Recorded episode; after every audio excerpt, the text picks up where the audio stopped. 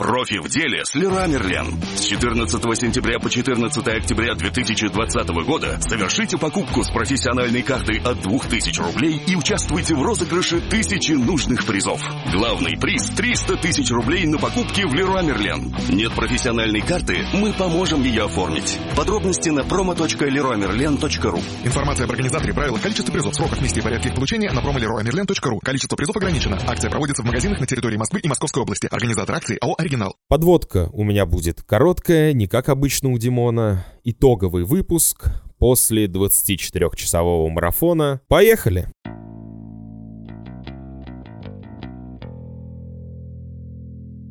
Ну что ж, в эти выходные, ну, лично для меня произошло вообще какое-то чудесное событие. Я мечтал покомментировать э, 24 часа Лимана, заставил вас присоединяться к этому шабышу, э, по сути, за сутки до того, как все началось. Никто не успел не освободить себе времени подготовиться, но это было дико круто. Это если про мои личные ощущения. Я дико в восторге, что я во-первых, с этим справился, во-вторых, как это прошло, и люди такие все благодарные, и к нам новые доны пришли, новые подписчики пришли и так далее. С этой стороны все круто и замечательно. Но мы, наверное, будем обсуждать все-таки саму гонку. Ну, я думаю, все эмоции в процессе все равно обсудятся и всплывут. Но, конечно, основная тема — это события гоночные. Ну и хватает, как выясняется, и постгоночных событий, но я думаю, обо всем будем по порядку сегодня. Ну, если про саму гонку, я не знаю. Ну, мы точно не будем делать, как мы обычно поступаем там с Формулы-1 или Формулы-2 и пытаться хоть как-то хронологически обсуждать произошедшие события. Потому что все-таки это 24 часа, и там столько всего произошло. Но я могу сказать, пересматривая сейчас хайлайты, готовясь к этому подкасту, я вспомнил об этой аварии, когда развернулась 16-ю G-Drive, э, и в которой поучаствовал мой сиреневый любимый Project One. И я сейчас на хайлайтах посмотрел, насколько же она была, ну как, выглядела она глупо и идиотски, потому что после того, как шестнашку развернула, по сути, G-Drive ее так аккуратненько подбил в правый передний угол, что ее выставило ровно по курсу обратно. Это просто очень комично смотрелось. Комично и немного больно, если честно. Потому что этот подшик мне тоже нравился, в том числе из-за экипажа, из-за расцветки.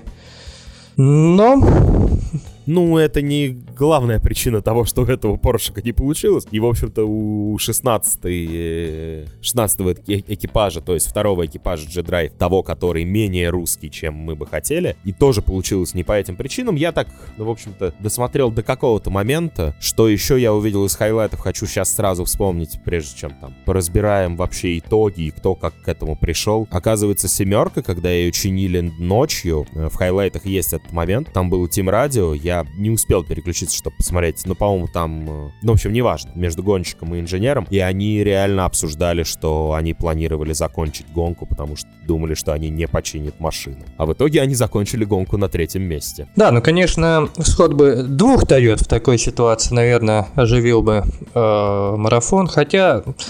Справедливости ради, так уж если рассуждать, э, Ребион-то на победу никоим образом не наиграл. Поэтому ну, победа японцев есть победа японцев, на самом деле ничего экстраординарного не произошло. Поэтому, ну, для меня, честно, для меня, вот э, именно Олимпия-1 остался, знаешь, где-то в стороне все-таки. То есть э, они как-то жили своей жизнью всю гонку. Э, наверное, вот проблему семерки э, немного добавили э, какого-то разнообразия, назовем это так потому что в целом происходило все абсолютно предсказуемое. Даже ByKolles не удивил вообще ни в коей мере. Уже даже слишком как-то это стабильно. Да, я шутил во время комментирования, что разбудите меня через 20 лет, спросите, что происходит на марафоне Ле-Мана, я скажу, что ByKolles сошел где-то в начале гонки. Ну, конечно, это было не в начале, это было уже ночью, но точно до середины. Ну, рано, на самом деле, рано очень у них начались проблемы.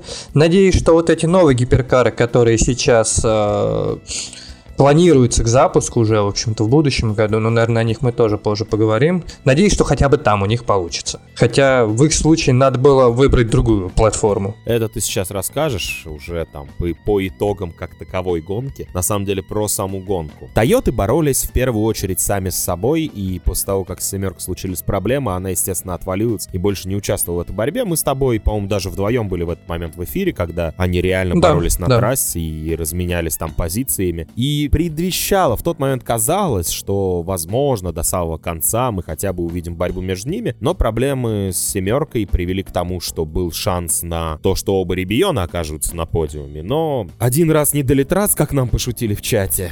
Не знаю, что происходило. Я так и не нашел, кстати, информации, что происходило с э, третьим номером. Третьим же, правильно, Ребиона? Да, по-моему, да. На самом деле, у меня табличка перед глазами, я могу это быстро посмотреть. Вот, но когда Долитрас дважды, заезжая в боксы, не смог стартовать, и плюс потом еще вылетел, ну, в общем, он ужасно провел этот отрезок и запорол все шансы на второе подиумное место. И это обидно. Но LMP1, в общем-то, и не предвещал, да, и там э, LMP1 сама себя сделала скучной. Уже было в начале года, в начале этого сезона, который разбился на два года, да, если я правильно помню. Он же 19-20 сезон. Ну, это был специальный переход, в общем-то, но э, из-за ковида это все еще растянулось, потому что сейчас уже как бы в сентябре должен был стартовать сезон 2021. Но, но, но, но. Да, LMP1, он э, сожрал сам себя, как лаз, отжил, умирает. И точно это пинание мертвого тела. И, в общем-то, я так понимаю, что им осталось просто следующий год перетерпеть. Я сегодня где-то наткнулся на мысль о том, что в следующем году, типа, не ожидайте ничего супер крутого. Главное, мыслите о будущем. Но, опять же, это будет в конце, это ты все расскажешь, это твоя кухня. LMP2, э, он подарил нам кучу борьбы и огромное количество событий, как и радостных для нас, так и грустных для нас.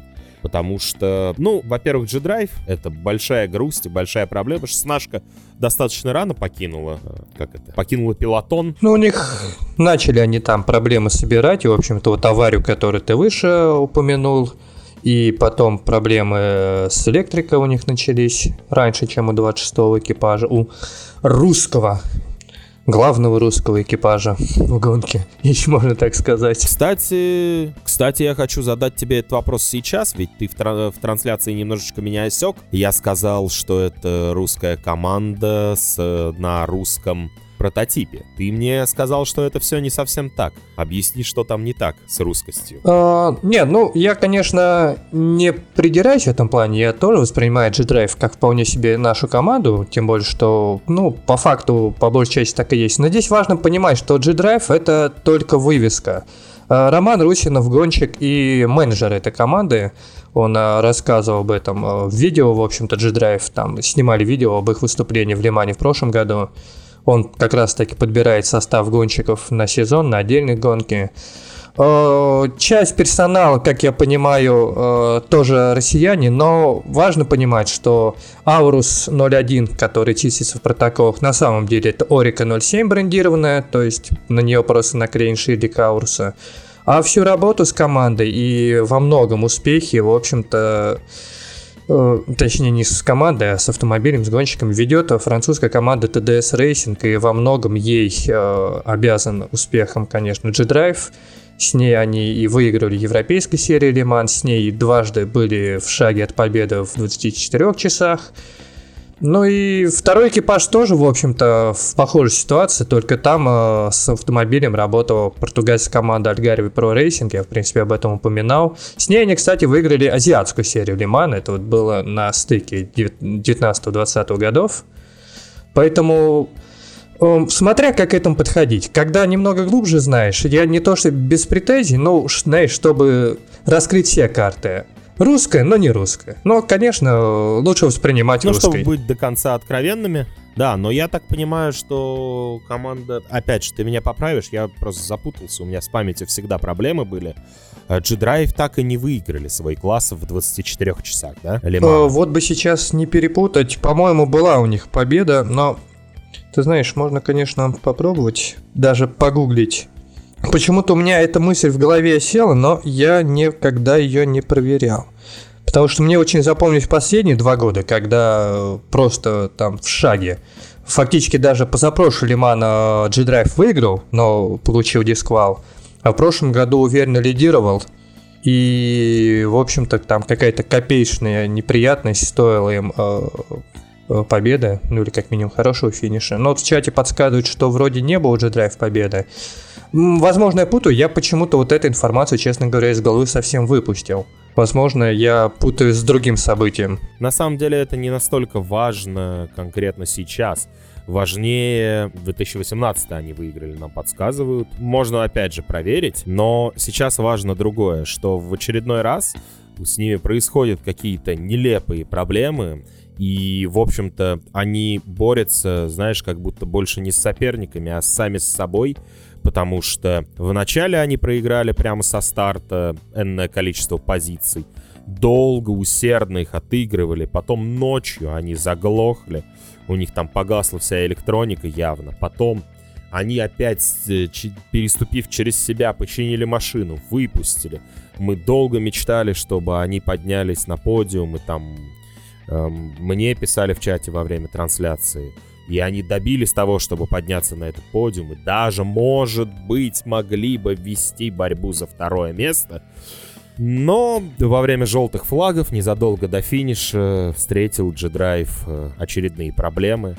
Улетел и пришлось возвращаться, чиниться, ну и дальше мы все все это видели. Ну вообще, откровенно говоря, этот год у них очень косячный, очень косячный. Извини, просто почему-то все время, когда я смотрю, когда мне доводится посмотреть на G-Drive, э, то э, мне почему-то вспоминается анекдот про АвтоВАЗ, что это не руки кривые, а место, место проклято. Да. Нет, ну не постоянно так вот. было. Я уже предлагал во время трансляции, во время трансляции уже пора сжечь и забыть, и как-то переформатироваться и начать с новой. Ну, чемпионы мира при этом, да, нам подсказывают в чате. Просто это такая ситуация, вот в этом году и то, что было в прошлом году, она очень обидная, она очень досадная, и ты в любом случае переживаешь за соотечественников и очень расстраиваешься тому, что произошло. Кстати, у наших соотечественников вообще, вообще все было очень плохо в этом Лимане, потому что Терещенко гонку не закончил, Исаакян ее закончил там, где можно было, в принципе, уже и не заканчивать. Ну, насчет Исаакяна я сразу сказал, что, конечно, у Лежье шансов, э, в принципе, не будет, поэтому я без особого оптимизма и без особой надежды смотрел. Ну, думал, что если хотя бы получится куда-то к подиуму приблизиться, будет здорово. Ну, знаешь, наши соотечественники, да, к сожалению, не порадовали совсем. Ну, единственный плюс из Олимпии-2 лично для себя, чему я могу порадоваться, это достаточно хорошему выступлению женского экипажа. Э, не соотечественники, но было кому сопереживать, и, в общем-то, приятно, что добрались они до финиша, и, если я не путаю, девятая, по-моему, у них финишная позиция – в общем-то, в таком плотном классе, я считаю, это очень достойно, это очень здорово. Ну и лишний раз показали, в общем-то, что девушки ну, да. вполне себе могут соревноваться. И вот нам тоже, да, вспоминают в чате комментатора с Евроспорта по вот девица Софушка, Флерш и Танюшечка. Это, конечно, пренебрежительно, на мой взгляд, это немного звучит, но забавно. забавно. А, кстати, я так и не уточнил, а, кто же выдал сей замечательный перл. Уж не Оксана Павловна? Нет, это был Кабановский, если я правильно понял. Судя по времени, когда это произошло и когда нам это процитировали, это был Кабановский, но ему простите. Да, ему, ему можно. Да, не будем ему можно. акцентироваться. Да, э, я не знаю, ну давай, в принципе, про LMP2, про LMP1 проговорили, кто где финишировал.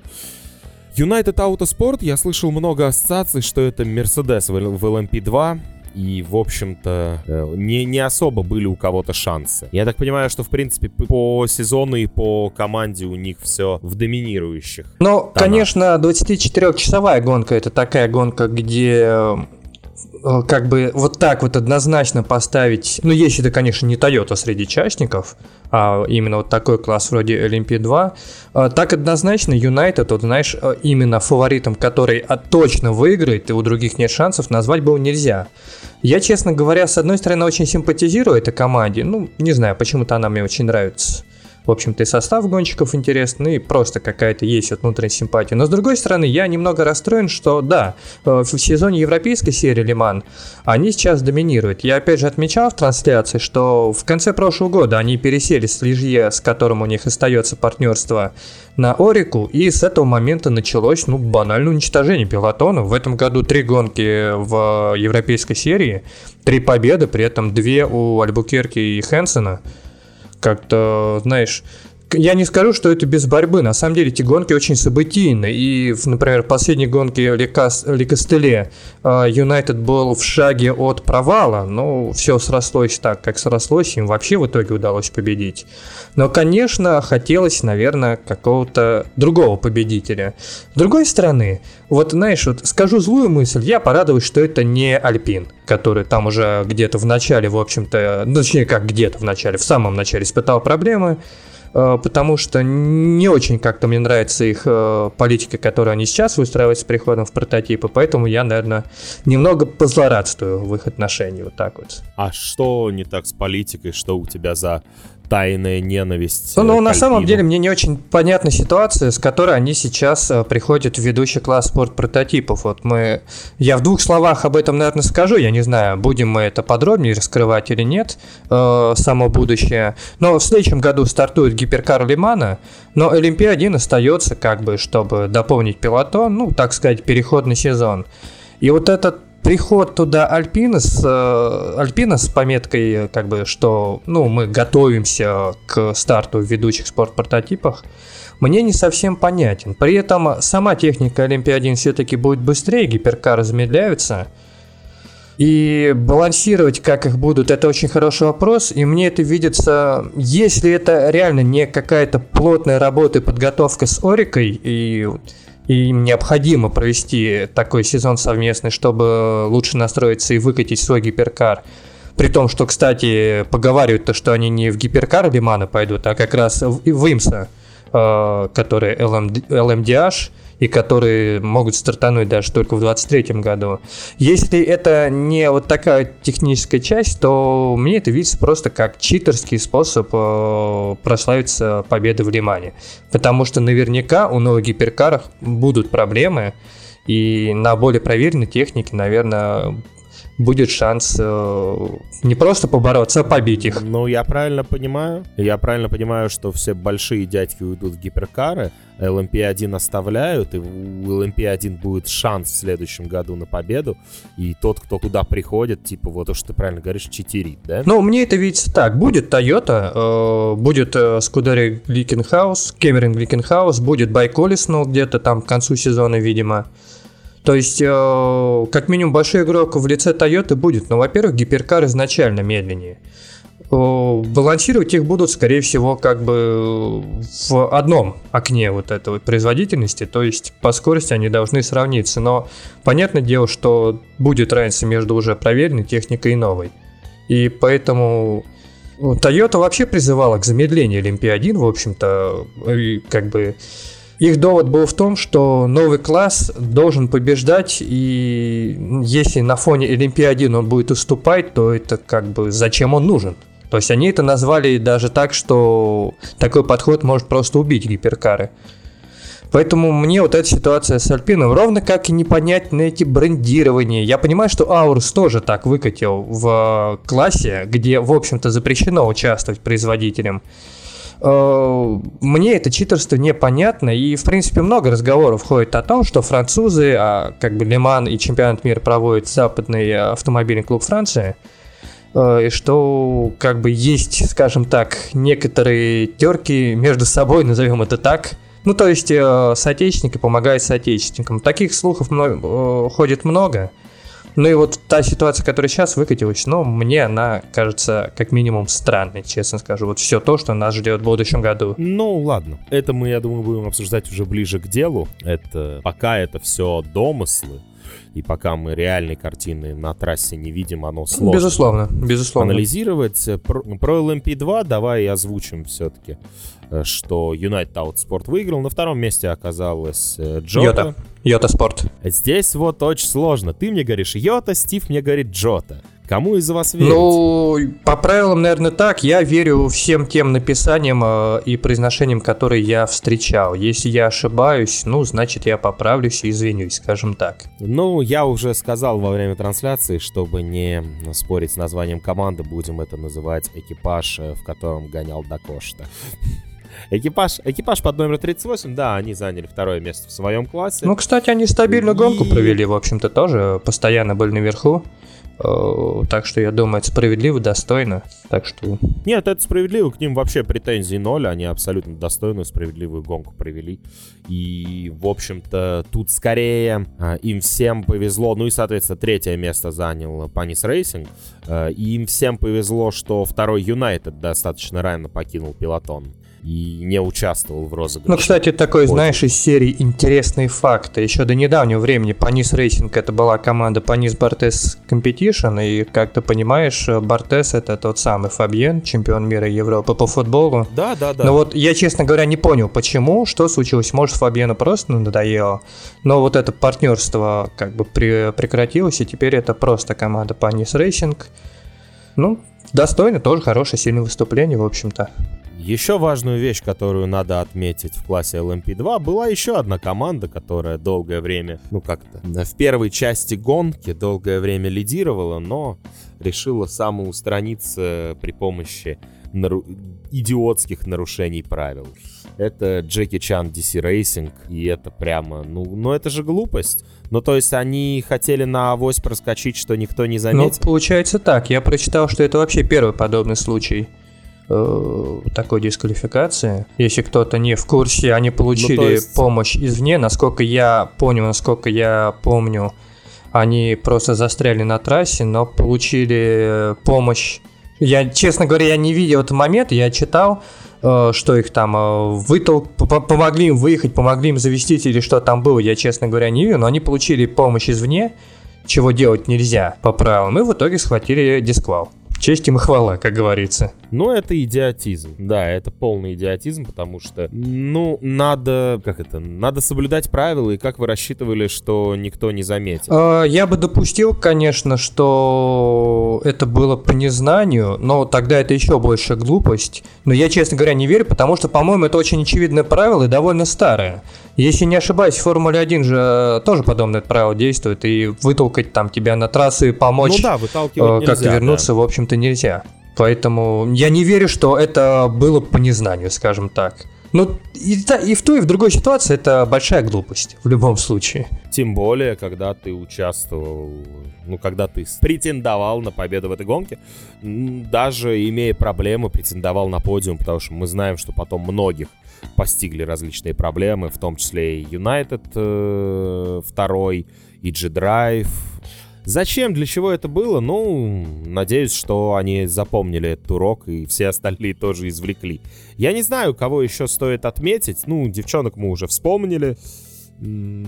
Про Альпин ты сказал, про Панис, Йоту, Джоту и первый Юнайтед мы уже тоже упомянули, про G-Drive вроде сказали, и у тебя есть кого еще Ну, отметить? отдельно из просто этого? напомнить, э, ты сказал про неудачу Терещенко, выступал он за, ком- за команду Duquesne Engineering, и, в общем-то, в первой фазе гонки тоже они шли в лидерах, там шестое место где-то, ну, в общем-то, в топовых позициях достаточно близко к первому месту. Тоже в трансляциях отмечали, что это хорошие шансы для того, чтобы в дальнейшем побороться, но вот, к сожалению, Разложили они свою Орику, причем очень душевно. После этого долгое время э, ремонтировали ограждение, ремонтировали этот барьер безопасности. Да, притом ночью прямо с болгаркой. Да, это смотрелось очень надо. сильно, на самом деле очень мощно. Но я, если я ничего не путаю, это было именно в тот момент, я практиковался в том, как комментировать гонку, когда на трассе долгое время автомобиль безопасности. Ну, на самом деле, если посмотреть на зачет LMP2, то Duken Team, э, G-Drive Racing э, оказались прямо рядом. Одни на 52-м, другие на 53-м месте. И что забавно, Inter Europool Competition оказались всего лишь на 42-й позиции. Но, но это в абсолюте. А в своем классе они там, на две строчки выше. Их, между ними только Dragon Speed, э, тоже Монтоевский, у которого не все хорошо. И гонка прошла не очень хорошо. И вот одна из машин Граф, я не знаю, как правильно называть эту команду. Никак Ну, я думаю, с ней в названии графа сложно ошибиться, если честно. Не, ну там же просто S024 Has by Ну, Graph. это какая-то Зачем эти были все спонсорская S024? какая-то добавка, иногда любят. В общем-то, если посмотреть посмотреть, Сигнатек, по-моему, пишется как Сигнатек Матмут, вот этот спонсор, или Матмул, как его там, который у них, в общем-то, на машине спонсор числится. То есть вот такие как бы спонсорские названия здесь тоже применяются. Команда Граф, просто Граф. В общем, всех их постигла кучу неудач, и да, и мы уже сказали, что для наших соотечественников все закончилось не очень. Давай, наверное, к GT Pro, потому что я, ты понимаешь, вот еще одна сложность с обсуждением Лимана. Если прямо обсуждать все события, то, ну, это мы уйдем, конечно, не на 24 часа, а 12 24 часа подкаста. Да, 24 часа подкаста о 24-часовом марафоне.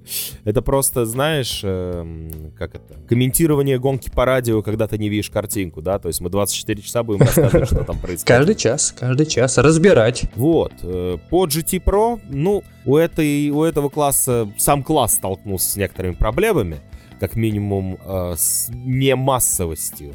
Слишком мало машин выступало, а претендовали и за что-то боролись всего две команды и, соответственно, четыре машины. Объяснить, что там с Поршами Самое интересное, самое интересное, что я попытался найти информацию. Грубо говоря, есть новость, э, где они делятся мыслями, но все свелось к тому, что они на неделе будут разбирать почему у них была такая критическая нехватка темпа на круге. Но уже в воскресенье кто три человека, не уточняется кто, сдали положительный тест на коронавирус. Из-за этого сразу 9 гонщиков профессиональных, э, которые должны были участвовать в 24 часах Нюрбургринга в эти выходные, э, сняты с этих соревнований. Ровно как и три гонщика, которые должны выступить в ИМСА.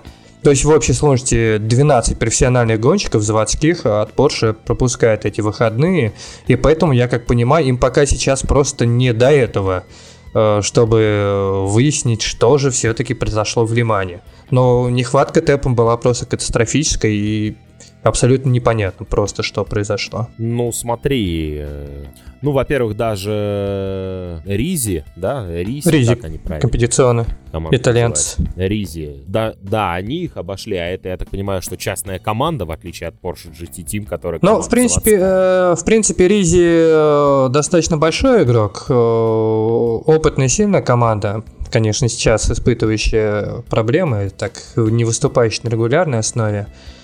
Э, не знаю, я так понимаю, в этот раз э, полновесной заводской поддержки Ferrari они не, получили, но, в принципе, нельзя их назвать прямо таки слабым игроком, но, конечно, я думаю, если Porsche был бы в форме, он бы э, не, не испытал бы с ним вообще каких-то проблем, Ризи бы, скорее всего, просто не приблизился бы к ним. Но ты понимаешь, у Porsche, в общем-то, про нехватку темпа, она, конечно, не такая колоссальная, как там, например, хотя я даже не знаю, с кем сейчас сравнить так сходу, ну, просто от какого момента 24-часовой гонки можно считать отставание колоссальным? Они отстали на 10 кругов от э, боровшихся между собой э, одним из экипажей Астон Мартина и Айв Корса. Ты знаешь, мне кажется, это можно достаточно очевидно наблюдать уже где-то по ходу первой половины дистанции, потому что э, Porsche даже не приближался к лидирующей группе. Конечно, понятно, что в гонке важна надежность, э, нужно избежать проблем,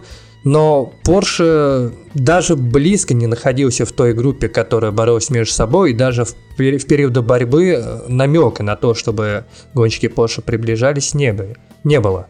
И поэтому, мне кажется, к середине дистанции уже было отчетливо понятно, что для Porsche единственный шанс, если самоустраняется сразу целая группа машин впереди. Что, во что, конечно, поверить было сложновато. Ну а команда Weather, WeatherTech Racing в общем-то, ни на что, я так понимаю, в принципе, и не рассчитывает. Ну, то, наверное, скорее всего, поддержки завода у них было от Ferrari даже побольше. Я, честно говоря, не помню, заявлял ли Ferrari э, только два автомобиля F-Corse с заводской поддержкой, или же остальные тоже получили. Вполне возможно, что был, были только F-Corse полностью заводские. Э, ну, конечно, да, наверное, вот этот WeatherTech особо мог не рассчитывать на какой-то большой успех. Уж э, как минимум в сейф-корсе я не думаю, что они бы потягались, если, например, эта гонка прошла под э, знаком доминирования именно итальянского производителя. Ну, это про отстающих, а про лидирующих. Ну, вообще, Феррари с Астон Мартином подарили нам шикарную борьбу на протяжении всей гонки. Да, в общем-то, в конце, конечно, не было прямо, хво... прямо, как это правильно сказать, ну, чего-нибудь близкого к фотофинишу или маленькому отставанию, или вообще обгону в последнем повороте.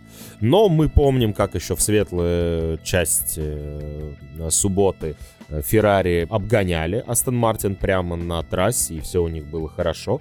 Потом я не знаю, что случилось с Феррари ночью, при этом если одна F-Корса понятно, что вылетел и были из-за этого там ремонт и так далее, и это проблемы, то почему вторая вдруг начала терять темп ночью, для меня не очень понятно. Ну и, в общем-то, по утру уже Астон Мартин э, вполне себе лидировал и выиграл гонку, довел ее до победы. Что произошло? То есть почему в субботу АФ Корса едет быстрее Астон Мартина, а в воскресенье утром уже нет? Это странно. Ну, если здесь, конечно, есть э, такие же э, нюансы по настройкам, а в принципе в автомобилях GT настройки достаточно сложные, то вполне возможно, что э, изменения погодных условий могли на это повлиять. Ну и плюс приход ночи. То есть из-за холодной ночи там и вот это все? Э, да, вполне может быть. Э, знаешь, сейчас я просто хочу открыть одну информацию очень интересный вопрос. Я не помню, кто на какой резине выступал, или не было разницы по резине в GT Pro. Не было, я у меня открыто, они все, все на Мишленах. Ну, возможно, тогда Астон Мартину эта резина подошла банально лучше. Нельзя исключать такого варианта. Потому что... Да, но при этом про резину у вас был шанс, что Астон Мартин подошла слишком хорошо, и Астон Мартин мог лишиться победы. Я да, понял? это была на самом деле очень интересная новость. Я когда прочитал уже вот эти новости после гонки, я так и не перевел до конца, что это конкретно за список. Э, но, видимо, это просто э, список э, маркированной резины, которая выдается на команду, которую она должна использовать. Э, по большей части это все-таки, ну, обычно бюрократия, потому что если ты используешь э, шины с маркировкой, там, грубо говоря, для одной команды и ты взял для себя, ну, то есть это одинаковые шины, но просто в списке они внесены для разных команд. Как бы плюс-минуса, скорее всего, это не делает, но такой тоже, с другой стороны, порядок должен быть, если так вот рассуждать. Нет, но это не просто бюрократия. Я думаю, что здесь есть еще условная история, чтобы внутри одной команды, допустим, Астон Мартин, не передали свежие комплекты от одной машины к ну, другой. Ну, да, либо, да, кстати, есть... это разумное замечание. Но в любом случае, Астон Мартин мог стать заложником, и я, насколько понимаю, если бы выяснилось, что это все-таки вина э, команды Астон Мартин, то, вероятно, это был бы либо штраф, либо даже дисквал. Но, к счастью, судьи ну, просто, да, решили, история... что виноват шинник и просто неправильно предоставили комплекты. Ну, история этого списка, я так понимаю, заключается в том, что ты, ты обязан использовать только ту резину, которую выдали лично тебе. Да. А, видимо, в списке, ну, из-за того, что все машины в общей сумме потратили сумасшедшее количество комплектов резины, и кто-то, ну, просто кто-то где-то ошибся в цифрах, и условно отгрузил э, не, ту, не тот комплект не тому. Ну, главное, что да, главное, что не наказали в итоге из-за проблемы Мишлена э, ребята из Астон Мартина. Это, Это было бы дико обидно, тем более я, я, естественно, восхищен тем, как Астон Мартин провел гонку, потому что вот по ходу первой части дистанции, когда мы видели, как э, вроде бы, а важно отметить, что только один экипаж Астон Мартин, в общем-то, был в борьбе, Второй э, даже не на подхвате, второй просто был в пилотоне, назовем это так. Э, он сражался с двумя Феррари, это были очень такие плотные э, сражения вот по ходу дистанции. И когда Феррари э, мы видели, как несколько раз обошли Астон Мартин, я не верил. Мне казалось, ну мы в общем-то говорили об этом в трансляции. Мне казалось, что вот на этом гонка вполне может закончиться, и что Астон Мартин просто не найдет свой темп. Но оказалось, как оказалось. И я, честно говоря, очень восхищен. Это красивая победа, очень достойно. И, конечно, было бы очень обидно, если бы вот именно таким образом э, победа была бы упущена. Знаешь, в этом плане уж уж лучше просто ошибиться в повороте и вылететь там на 23-м часу гонки. Я понимаю, что это тоже драма, но, знаешь, здесь какая-то более естественная для такого марафона человеческая ошибка, чем вот такая вот непонятная глупость. Но, повторюсь, к счастью, как бы все обошлось и разобрались и никакой проблемы вот эта ситуация не доставила. Ну, по поводу того, что тебе казалось в начале, я тебе говорил в самой трансляции, и повторюсь здесь, дабы зафиксировать это на вековечные, эту фразу мою, потому что нам пришлось удалить э, запись трансляции из-за того, что к нам пришли правообладатели. Ну ладно, речь не об этом. А, никто в конце гонки уже не вспоминает, что было в первые 6 часов гонки потому что это уже ни на что не влияет. И единственное, что ты можешь сделать за первые 6 часов гонки, чтобы повлиять на свой результат, это вылететь, сломаться и так далее. То есть перестать принимать дальнейшие Да, безусловно, участие. конечно же, это так. Так, да. что, так что все победы Феррари до заката, в общем-то, как и оказалось, никакого значения не имели. Побеждать надо было в течение всей ну, гонки. Они всегда. хорошо подошли для хайлайтов. в принципе, я думаю, неплохо туда вполне уместились. Да. Ну и давай к GTM. И здесь, э, ну, во-первых, э, на мой вкус, этот класс, конечно, очень конкурентно получился, потому что, ну, как минимум, как это самое главное, это посчитать, кто прошел такое же количество кругов, как и победитель. И в отличие от многих других классов, такое же количество кругов прошло 4 машины, а следующий там всего на 2 круга отстал. То есть все первые, вся первая четверка была в одном круге на финише. Ну да, с самого начала ожидалось, и что видели... это будет очень плотно на самом деле. Да, и на самом деле мы видели в LMP2 часто борьбу за второе место. Ну, пока не начались проблемы у конкретных персонажей. В GT борьбы за второе место, она там просто была какая-то сумасшедшая. То за третье там... Я помню, в какой-то момент гонки мы наблюдаем, как идет борьба за третье место. Вот они борются, борются, борются.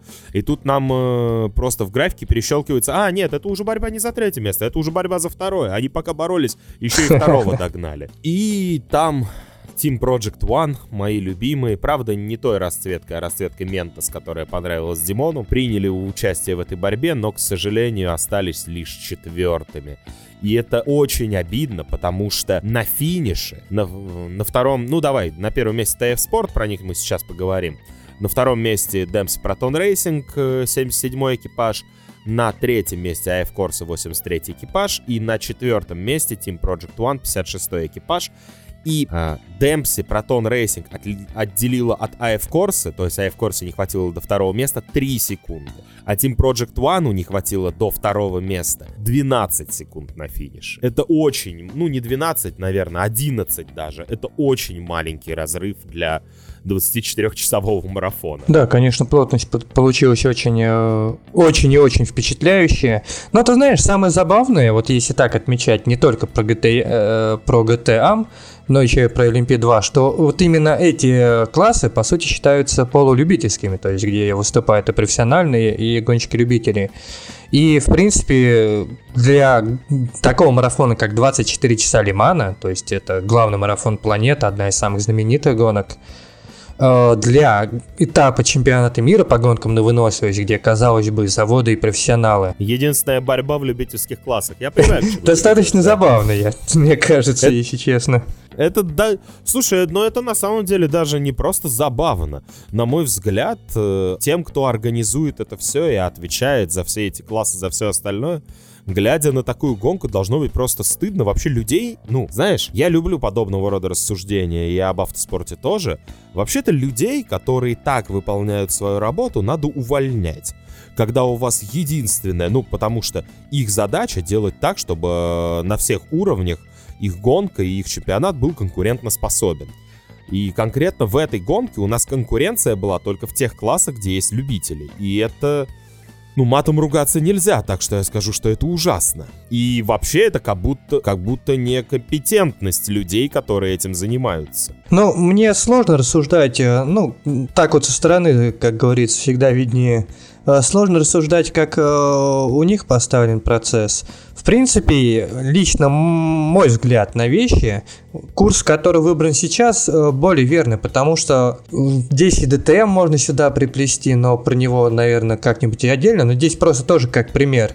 Попытки делать э, профессиональный именно заводской автоспорт сейчас, в современное время, э, наверное, только Формула-1 это вывезет. Но и то там больших заводов-то, по сути, если так брать, тоже, в общем-то, не так уж и много.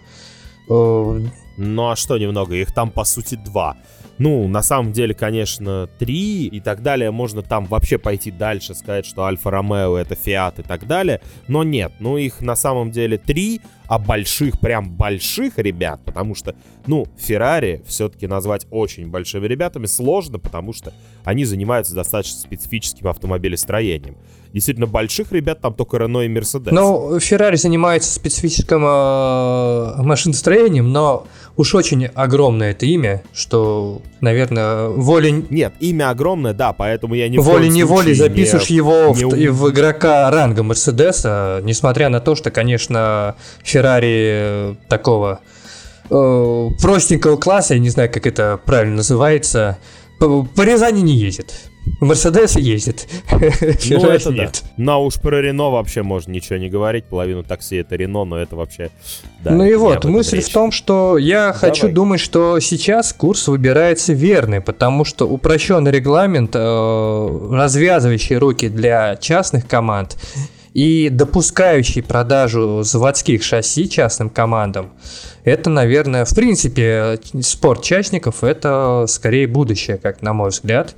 В общем-то, те же платформы GT это наглядно показывают, что привлечение частных команд, ну, даже это будут профессиональные гонщики, но именно с возможностями для частных команд, с э, более низкой стоимостью эксплуатации автомобилей, их, в принципе, низкой стоимостью при покупке, это, наверное, все-таки будущее, потому что технологический прогресс э, совершенная аэродинамика и двигатели, которые пытаются оттачивать до упора Формулы-1, это, конечно, здорово, демонстрация технологий, но, к сожалению, сейчас не 80-е, когда вершина технологий сопряжена с огромным числом э, поломок, с э, высоким процентом ненадежности, и это, в общем-то, способствует как возможности прогрессировать, так при этом и хорошо балансирует со зрелищностью в гонках и в чемпионате именно, если брать по турнирной дистанции.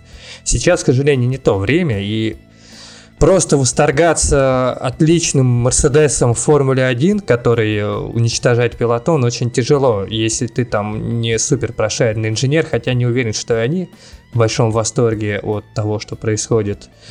Поэтому хочется верить, что курс э, взят верный. Э, нужно ли кого-то увольнять, расстреливать, а может даже сжигать, сказать сложно, но, возможно, организаторы преследовали какие-то свои определенные цели – Э, какие, глядя на то, что происходит сейчас в чемпионате мира, сказать сложно, и если они действительно были, то вряд ли это адекватные цели. Но у них была явно какая-то тактика, и они да. не придерживались. Если они ставили цель, конечно, гробить чемпионат, это, в общем-то, им только 5 можно поставить, они прекрасно с этим справились. Ну, тогда они гениальные, да, тогда они гениальные менеджеры, и все у них хорошо. Но кажется, кажется, как будто Э, в таких чемпионатах цели ставятся другие. Но возвращаясь к самой гонке, Кого отметить из э, э GTA? Ну, кроме победителей, про них мы рассказали. Лютая борьба за второе место на протяжении всей гонки, которая добавляла красоты неописуемой всему происходящему. Э, здесь тоже был женский экипаж. Э, экипаж под номером 34, если я правильно помню. Да, Iron Lynx, э, такой черно-розовый. И у них тоже все достаточно неплохо прошло. Они заняли у меня табличка, к сожалению, не позволяет посмотреть, какое место в своем классе, но тоже они где-то были в пределах десятки. Вот. Кого хочется отметить, я не знаю. Мне сразу начать с моих любимцев и тех, кого я считаю легендой этой гонки.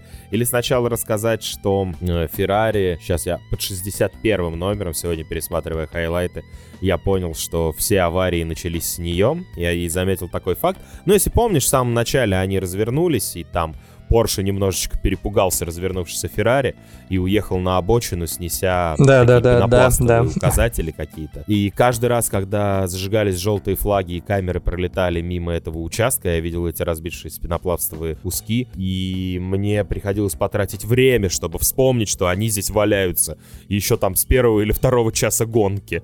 И вообще, как бы, не стоит на них обращать внимание, и авария не здесь. Но 88-й Porsche, я не устану о нем говорить. И, наверное, никто, кроме меня и там тех, кто много посмотрел, понимаю, ты не так много видел из этой гонки, не особо оценили э, легендарность этого Dempsey Proton Racing. Но на самом деле сейчас, глядя на результат, кажется, что не так все у них и плохо было, потому что сейчас я даже внимательно посмотрю, они 238 кругов прошли. Ну, маловато, конечно, при 339 у победителя класса GTA. То есть на 100 кругов меньше, но и не то, чтобы там меньше половины дистанции. Но да, в протоколе, заметьте, ну, они в итоге числятся как э, неклассифицированные. Да, они числятся как неклассифицированные, и это досадно но они кучу раз ломались. Если на трассе видишь белые флаги, 99% что это 88-й Porsche, потому что после того, как они возвращались, примерно сразу они ехали медленно. Они кучу раз вылетали на гравии, и я шутил во время трансляции, что трактор, который достает их из гравия, уже проехал большее расстояние, чем сам этот Porsche, в принципе, за всю гонку. Э, они даже умудрились словить штраф за то, что не снизили скорость э, в slow zone. И все равно они умудрились финишировать. Да, не классифицировались, но от этого он не перестает быть легендой лично для меня Лимана 2020. И добавляет к этой легендарности то, что финишировал именно тот гонщик, я сейчас забыл его. Это как раз вот Бастиан, да? А, скорее Бастиан, всего, да. По я помню эту историю, но, честно скажу, всегда как-то он у меня мимо глаз проходил. 74 года, дядьки. Это достойно уважения. Интересно только, не он ли был за рулем в большинстве этих эпизодов? Давай это останется за гранью моего рассказа о легендарности этого Порше. Даже если это был он, какая разница? На самом деле мы там и с Дибоном во время комментирования обратили внимание, что почти всегда, когда вылетает кто-нибудь из LMP2 или GTA, скорее всего, за рулем кто-нибудь из любителей. Потому что, ну, исключая, конечно, одного прекрасного персонажа, это Делитраза, который совершил вылет незадолго до финиша, непонятно зачем, непонятно для чего и так далее. Ну, на самом деле, и э, конкретно любительский GT, да и, в принципе, Латон полон э, профессиональных гонщиков, я думаю, ну, справедливости ради про любителей, потому что некоторые гонщики-любители достаточно хороши даже вот на уровне Лимана и чемпионата мира, и чтобы немножечко их честь спасти, ну, профессионалы, сказать... я думаю, накосячили суммарно достаточно. Да, накосячили достаточно. Нет, надо понимать, что э, среди любителей есть очень опытные ребята, у которых это там уже там больше пятого лимана за плечами. Поэтому никто не говорит, что любитель это обязательно плохо. Просто вот такое совпадение, которое... ну, на самом деле, так вот просто подытожить, если про любителей. Да, конечно, гонки профессионалов смотреть как-то интереснее, но среди любителей зато встречается очень не тривиальные сюжеты, скажем так, э, того, как складывалась жизнь, э, как они совмещают, выступают в гонках. Э, и вот даже Стив тогда выкатывал замечательную статью про американского гонщика Патрик Келли. Также можно встретить и тех, кто представляет какие-то крупные компании типа Valve, или как-то с ними связаны. Ну, то есть, э, очень часто истории действительно такие впечатляющие. В этом плане у профессионалов, как правило, все более буднично в этом, так вот если. Слушай, ну, с этой точки зрения для меня любители гораздо более важные и значимые в этом пилотоне, как минимум потому, что Профессионалы — это люди, которые строят гоночную карьеру с самой юности, э, там, прошли кучу гоночных серий. Скорее всего, я не буду, как Льюис, э, начинать говорить, что кто-то один там из бедной, все... Ну, чаще всего они в большинстве своем из достаточно состоятельных семей и так далее. При этом э, среди любителей можно встретить людей, которые из достаточно сложных жизненных ситуаций добились чего-то в жизни и не оставили эту детскую мечту участвовать в гонках и потратили все заработанные другими способами средства Э, придя там, заработав достаточное количество денег, ну, как, опять же, там, неважно, ты футболист, ты актер, еще кто-то, но ты для меня более интересный персонаж, потому что ты настолько же мечтаешь и любишь гонки, насколько я. Насколько профессионалы в большом возрасте все еще любят гонки, не знаю. Но любители их любят точно, потому что какой-нибудь э, Дэм, ну, Патрик Демпси, голливудский актер, хорошо зарабатывающий, или Бартес там, э, хорошо заработавший на футболе, и там Джеки Чан какой-нибудь, да, они могли бы найти способ, куда потратить деньги. Как говорила одна русская журналистка, да, я занимаюсь сейчас тем, чем занимаюсь, а могла бы просто сидеть на огромной яхте и пить шампанское из золотых бокалов. Ну, кстати, так, просто к слову добавить, то, что в Лиман рвется еще одна голливудская звезда, это Майкл Фасбендер, как так его правильно. Я просто не очень хорошо знаю Да-да-да. людей шоу-бизнеса из э, кино. Он э, сейчас, э, до этого выступал в Ferrari Challenge, сейчас в этом сезоне проводит гонки в GT европейской серии Лиман. Ну и, в общем-то, я так понимаю, курс взят как раз на 24-часовой марафон. Так что звездных любителей может поприбавиться. Ну и это же, это же прекрасно, когда люди добиваются чего-то в жизни и тратят деньги для того, чтобы участвовать в гонках, потому что если бы я... Ну хорошо, что значит если? Когда я заработаю достаточное количество денег, я обязательно поучаствую в каких-нибудь гонках. Ну, сверчки, да.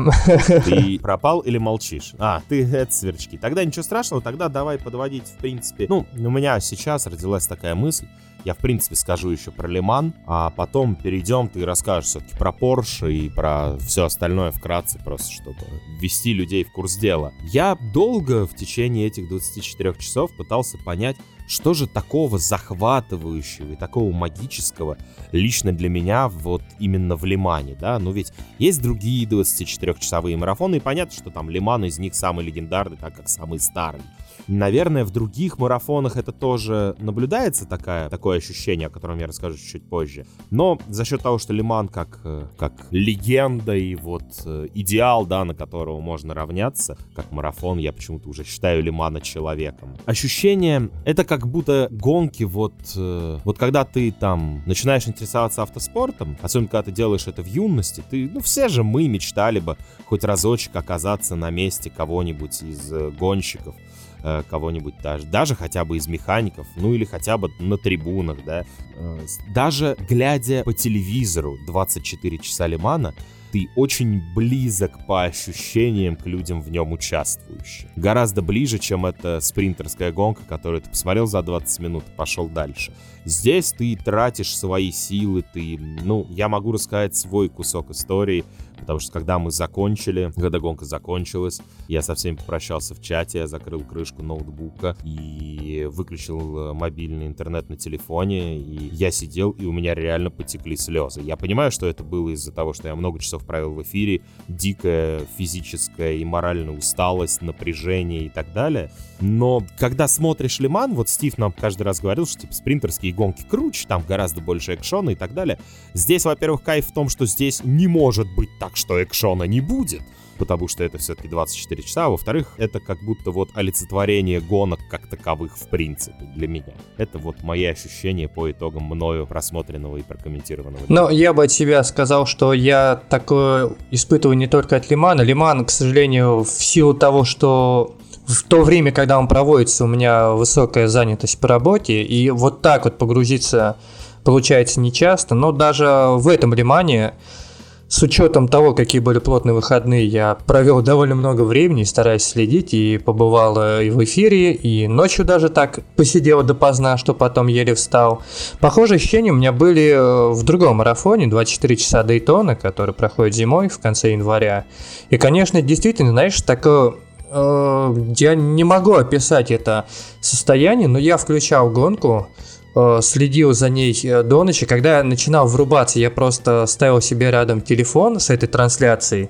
Я мог отрубаться и просыпаться, но так или иначе, просыпаясь, старался хотя бы проследить, что там вообще поменялась ли какая-то позиция. Рано с утра встать, почитать новости, посмотреть позиции гонщиков на трассе, чтобы вникнуть в то, что пропустил, отрубившись, и продолжаешь следить целый день. Уходя в магазин, ты как минимум хотя бы смотришь тайминг, чтобы быть в курсе, и не выключаешься из этой гонки совсем. Вот после этого э, какой-то ну, понятно, что это вызывает эмоциональную и даже физическую усталость, даже если ты просто следишь, потому что все равно это идет какая-то концентрация, ты не следишь именно так, что она играет на фоне, ты действительно следишь за гонкой.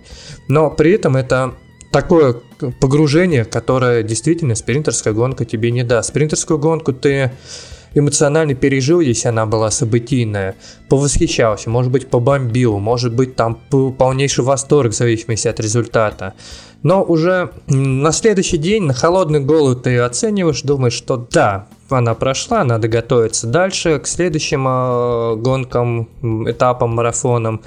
А вот это вот э, пережитое ощущение, как-то они остаются, ну, в общем-то, наверное, всегда, потому что также очень плотно я следил за марафоном 24 часа спа в 2017 году, и я по-прежнему помню, я помню, что мне еще срочно там приходилось э, просыпаться ночью, мы тогда с Сашей Шубиной вели трансляцию в Твиттере и в группе, э, дежурили ночью по 3 часа, днем я был на футболе и спешно летел домой, чтобы успеть на финальный час, э, все оперативно расписать, э, рассказать, и была какая-то усталость, но очень приятно. И вот именно что эти эмоции, вот эти впечатления, эти ощущения, я помню, это задолбанность. Э, я вот до сих пор у меня есть понимание, что я сейчас не готов это повторить, но, наверное, на волне какого-то энтузиазма и какого-то заряда бодрости, возможно, конечно, все. Но самое приятное, что я помню эти ощущения. Я не помню даже самых потрясающих спринтерских гонок именно в плане тех эмоций, которые я пережил. Я могу точно вспомнить все события, точно вспомнить, как я на них реагировал, но именно пережить то, э, что я тогда почувствовал, я не могу. А вот вспоминая такие гонки, такие марафоны, тут все эмоции, знаешь, они как-то все равно остаются и вспоминаются. Вот это вот, да, действительно какой-то э, особый мир, настоящий мир автоспорта. Марафоны надо смотреть, ну и завершая этот кусочек, э, скажу одно. Для меня 24 часа Лимана не закончились с наступлением 15.30 э, по московскому времени, потому что я уснул где-то только к 8 вечера московскому времени, и всю ночь мне продолжала сниться эта гонка. Так что я смотрел Лиман еще и всю ночь во сне.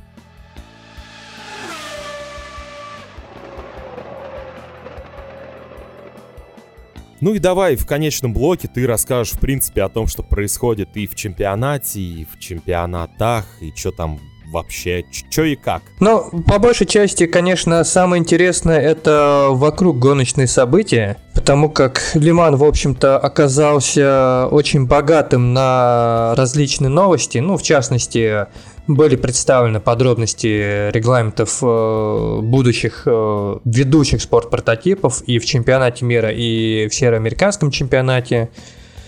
Ну, наверное, одной из главных новостей стоит поделиться на сегодняшняя. Э, то, что Rebellion Racing, который попытался навязать борьбу Тойоте, но не смог этого сделать в Ле-Мане, все. Они, ну, о том, что они завершают автоспортивную программу именно как гоночная команда, точнее, было известно заранее, это не новость, но планировалось, что они выступят э, все-таки на финале сезона в Бахрейне. Но нет, они решили, что шансов побороться с Тойотой, они есть, но они по сути математические, и помимо того, что набрать большие очки самим, нужно, чтобы и Тойота, в общем-то, облажалась. И особо рассчитывать это не стоит. 30 очков отставания лучшего экипажа Ребиона от лидеров сезона. Э, ну, к слову, лидер сезона сейчас это Себастьян Буеми, Брэндон Хартли и Казуки Накадзима, э, победитель Ле-Мана. Если между двумя Тойотами всего 8 очков, то вот Rebellion Racing по факту имеет только математические шансы. Решили они не тратиться. Наверное, было бы все-таки красиво завершить э, вместе с сезоном свою программу в чемпионате, но имеем то, что имеем. Ну да, это, это звучит типа как не очень красивая история, ну, с точки зрения спорта как такового. Э, то есть, типа, нам ничего не светит, мы, короче, пошли, ребят. Мы и так собирались в конце сезона, но мы пойдем до конца сезона. Но здесь стоит сделать скидку на специфику 2020 года, на финансовые проблемы у всех — в мире и, наверное, простить им. Хотя с точки зрения спорта, ну, мы же не оценим, наверное, ни в каком виде спорта, когда соперник э, просто берет и снимается с соревнований по причине того, что ему не светит победа. Да, но я на всякий сезоне. случай сделаю оговорочку в том плане, что изначально этот сезон должен был завершиться летом как раз таки в Лимане, и уже потом, когда стало понятно, что все перекраивается, все переигрывается, решили, что вернуться на гоночный сезон, который проходит в течение одного года, а не перескакивает с одного на другой. А для этого решили, что Лиман пройдет в сентябре, и чтобы пауза была не такой большой, решили вот в конце, ну, осенью завершить сезон в Бахрейне. Как бы этот марафон должен был в любом случае пройти, но в рамках уже сезона нового. А коли возможность есть, решили вот так вот завершить, и поэтому, наверное, просто отчасти это еще э, причина в том, что изначально не закладывались э, и финансы, и, в общем-то, и логистика на то, что после Лимана придется ехать на финал сезона. Поэтому, ну, очень, очень неоднозначная ситуация, но, как ты правильно сказал, год такой, что тут скидку можно делать на все. Ну, Ну, почти на всё, все. И может На многое. быть- и может быть кому-то, да, может быть кому-то я бы даже этого не простил, но тут э, Ребион нам какую-то радость все-таки смог подарить в Лимане, поэтому, ну, лично я их, наверное, Ну и прощу. на всякий случай, э, каждому, каждый. чтобы э, немножечко подытожить, Ребион останется в автоспорте, но не как команда, а как хронометрист, как раз таки в сериях Стефана Раттеля, э, в мировой серии GT.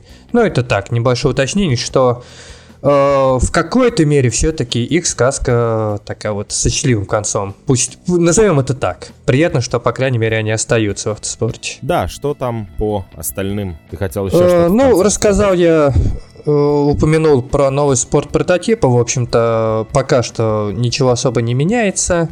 Э, В 2021 году и изначально планируют, что сезон стартует, э, сезон чемпионата мира уикендом Супер Сибринг. Э, Напомню, что это уикенд, где проходит и этап чемпионата мира, и этап североамериканского чемпионата, и это гонки 1000 миль Сибринга и 12 часов Сибринга. Там ожидаем дебюта новых спорт-прототипов.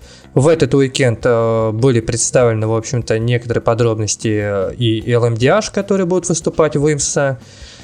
Э, Байколис представил свой э, спорт-прототип. э, В трансляции мы это обсуждали, отмечали, что он бомбический. Я не помню, посмотрел ты его или нет, но в основном Да, я в итоге посмотрел только в воскресенье его днем, потому что раньше забыл. Но да, он действительно очень Вообще, красивый. так если делиться какими-то ожиданиями, впечатлениями от того, что сейчас выкатывают и в и век, и в Имса, достаточно все выглядит и с э, именно эстетической точки зрения, скажем так, приятно. Гораздо ярче, честно говоря, по крайней мере, пока, чем э, прототип Олимпия-1, потому что наверное, все-таки какое-то соответствие, визуали... визуализация под серийную продукцию все-таки, наверное, играет свою роль. Те же самые прототипы Дейтона Вимса в этом плане тоже смотрятся гораздо приятнее. Я, конечно, понимаю, что эстетическая часть не так важна, но с другой стороны, ну, люди ищут э, разные аспекты в, в гонках. И лично для меня, например, в том числе, как бы такой приятный, и интересный внешний вид, это тоже добавляет удовольствие от просмотра гонок. Э, Также упомянул я про Porsche, наверное, еще раз это отмечу, что схватили они от души э, в Лимане. Э, И абсолютно неудачная гонка в обоих классах. В общем-то, провальная гонка. Чего уж, чего уж скрывать и зачем подбирать слова. Это полнейшая фиаско, конечно, для производителя. Ну и воз- везли они оттуда не только неудачу, но еще и коронавирус, из-за чего, в общем-то, большей частью состава пропустят э, 24 часа Нюрбургринга. И, в общем-то, потеря 12 человек, 9 из них э, должны были как раз-таки выступить на Нордшляйфе в предстоящие выходные. Фактически Porsche, ну, у Porsche остаются шансы, но, скажем так, той заводской мощи, которая могла бы быть у производителей ее в марафоне не будет, и противостоять армадам Audi, Mercedes и того же BMW, пусть э, их M6 уже достаточно устаревший, но в гонках на северной петле у них хороший баланс, в общем-то, хорошо они себя показывают, в этом сезоне побеждали в других марафонах на Нордшляйфе.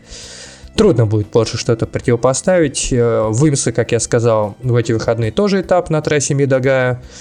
И там Porsche также представлен не будет в категории GTLM.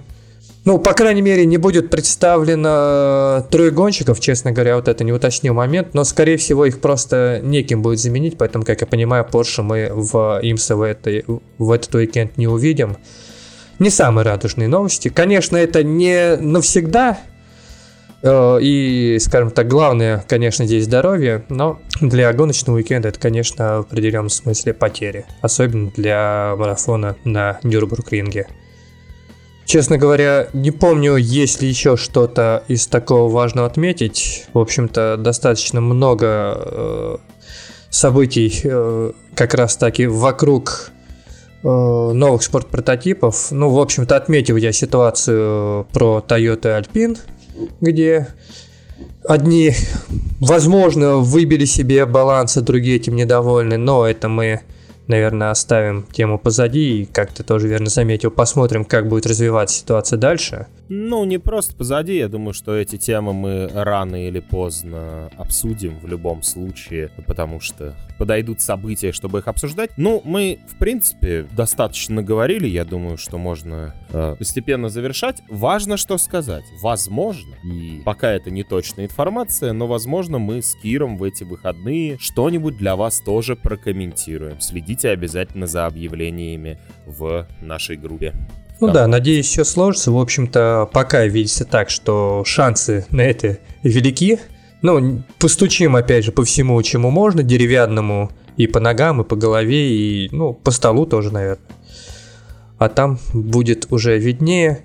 Но надеюсь, на самом деле, что все получится, потому что это действительно такое занимательное, увлекательное занятие.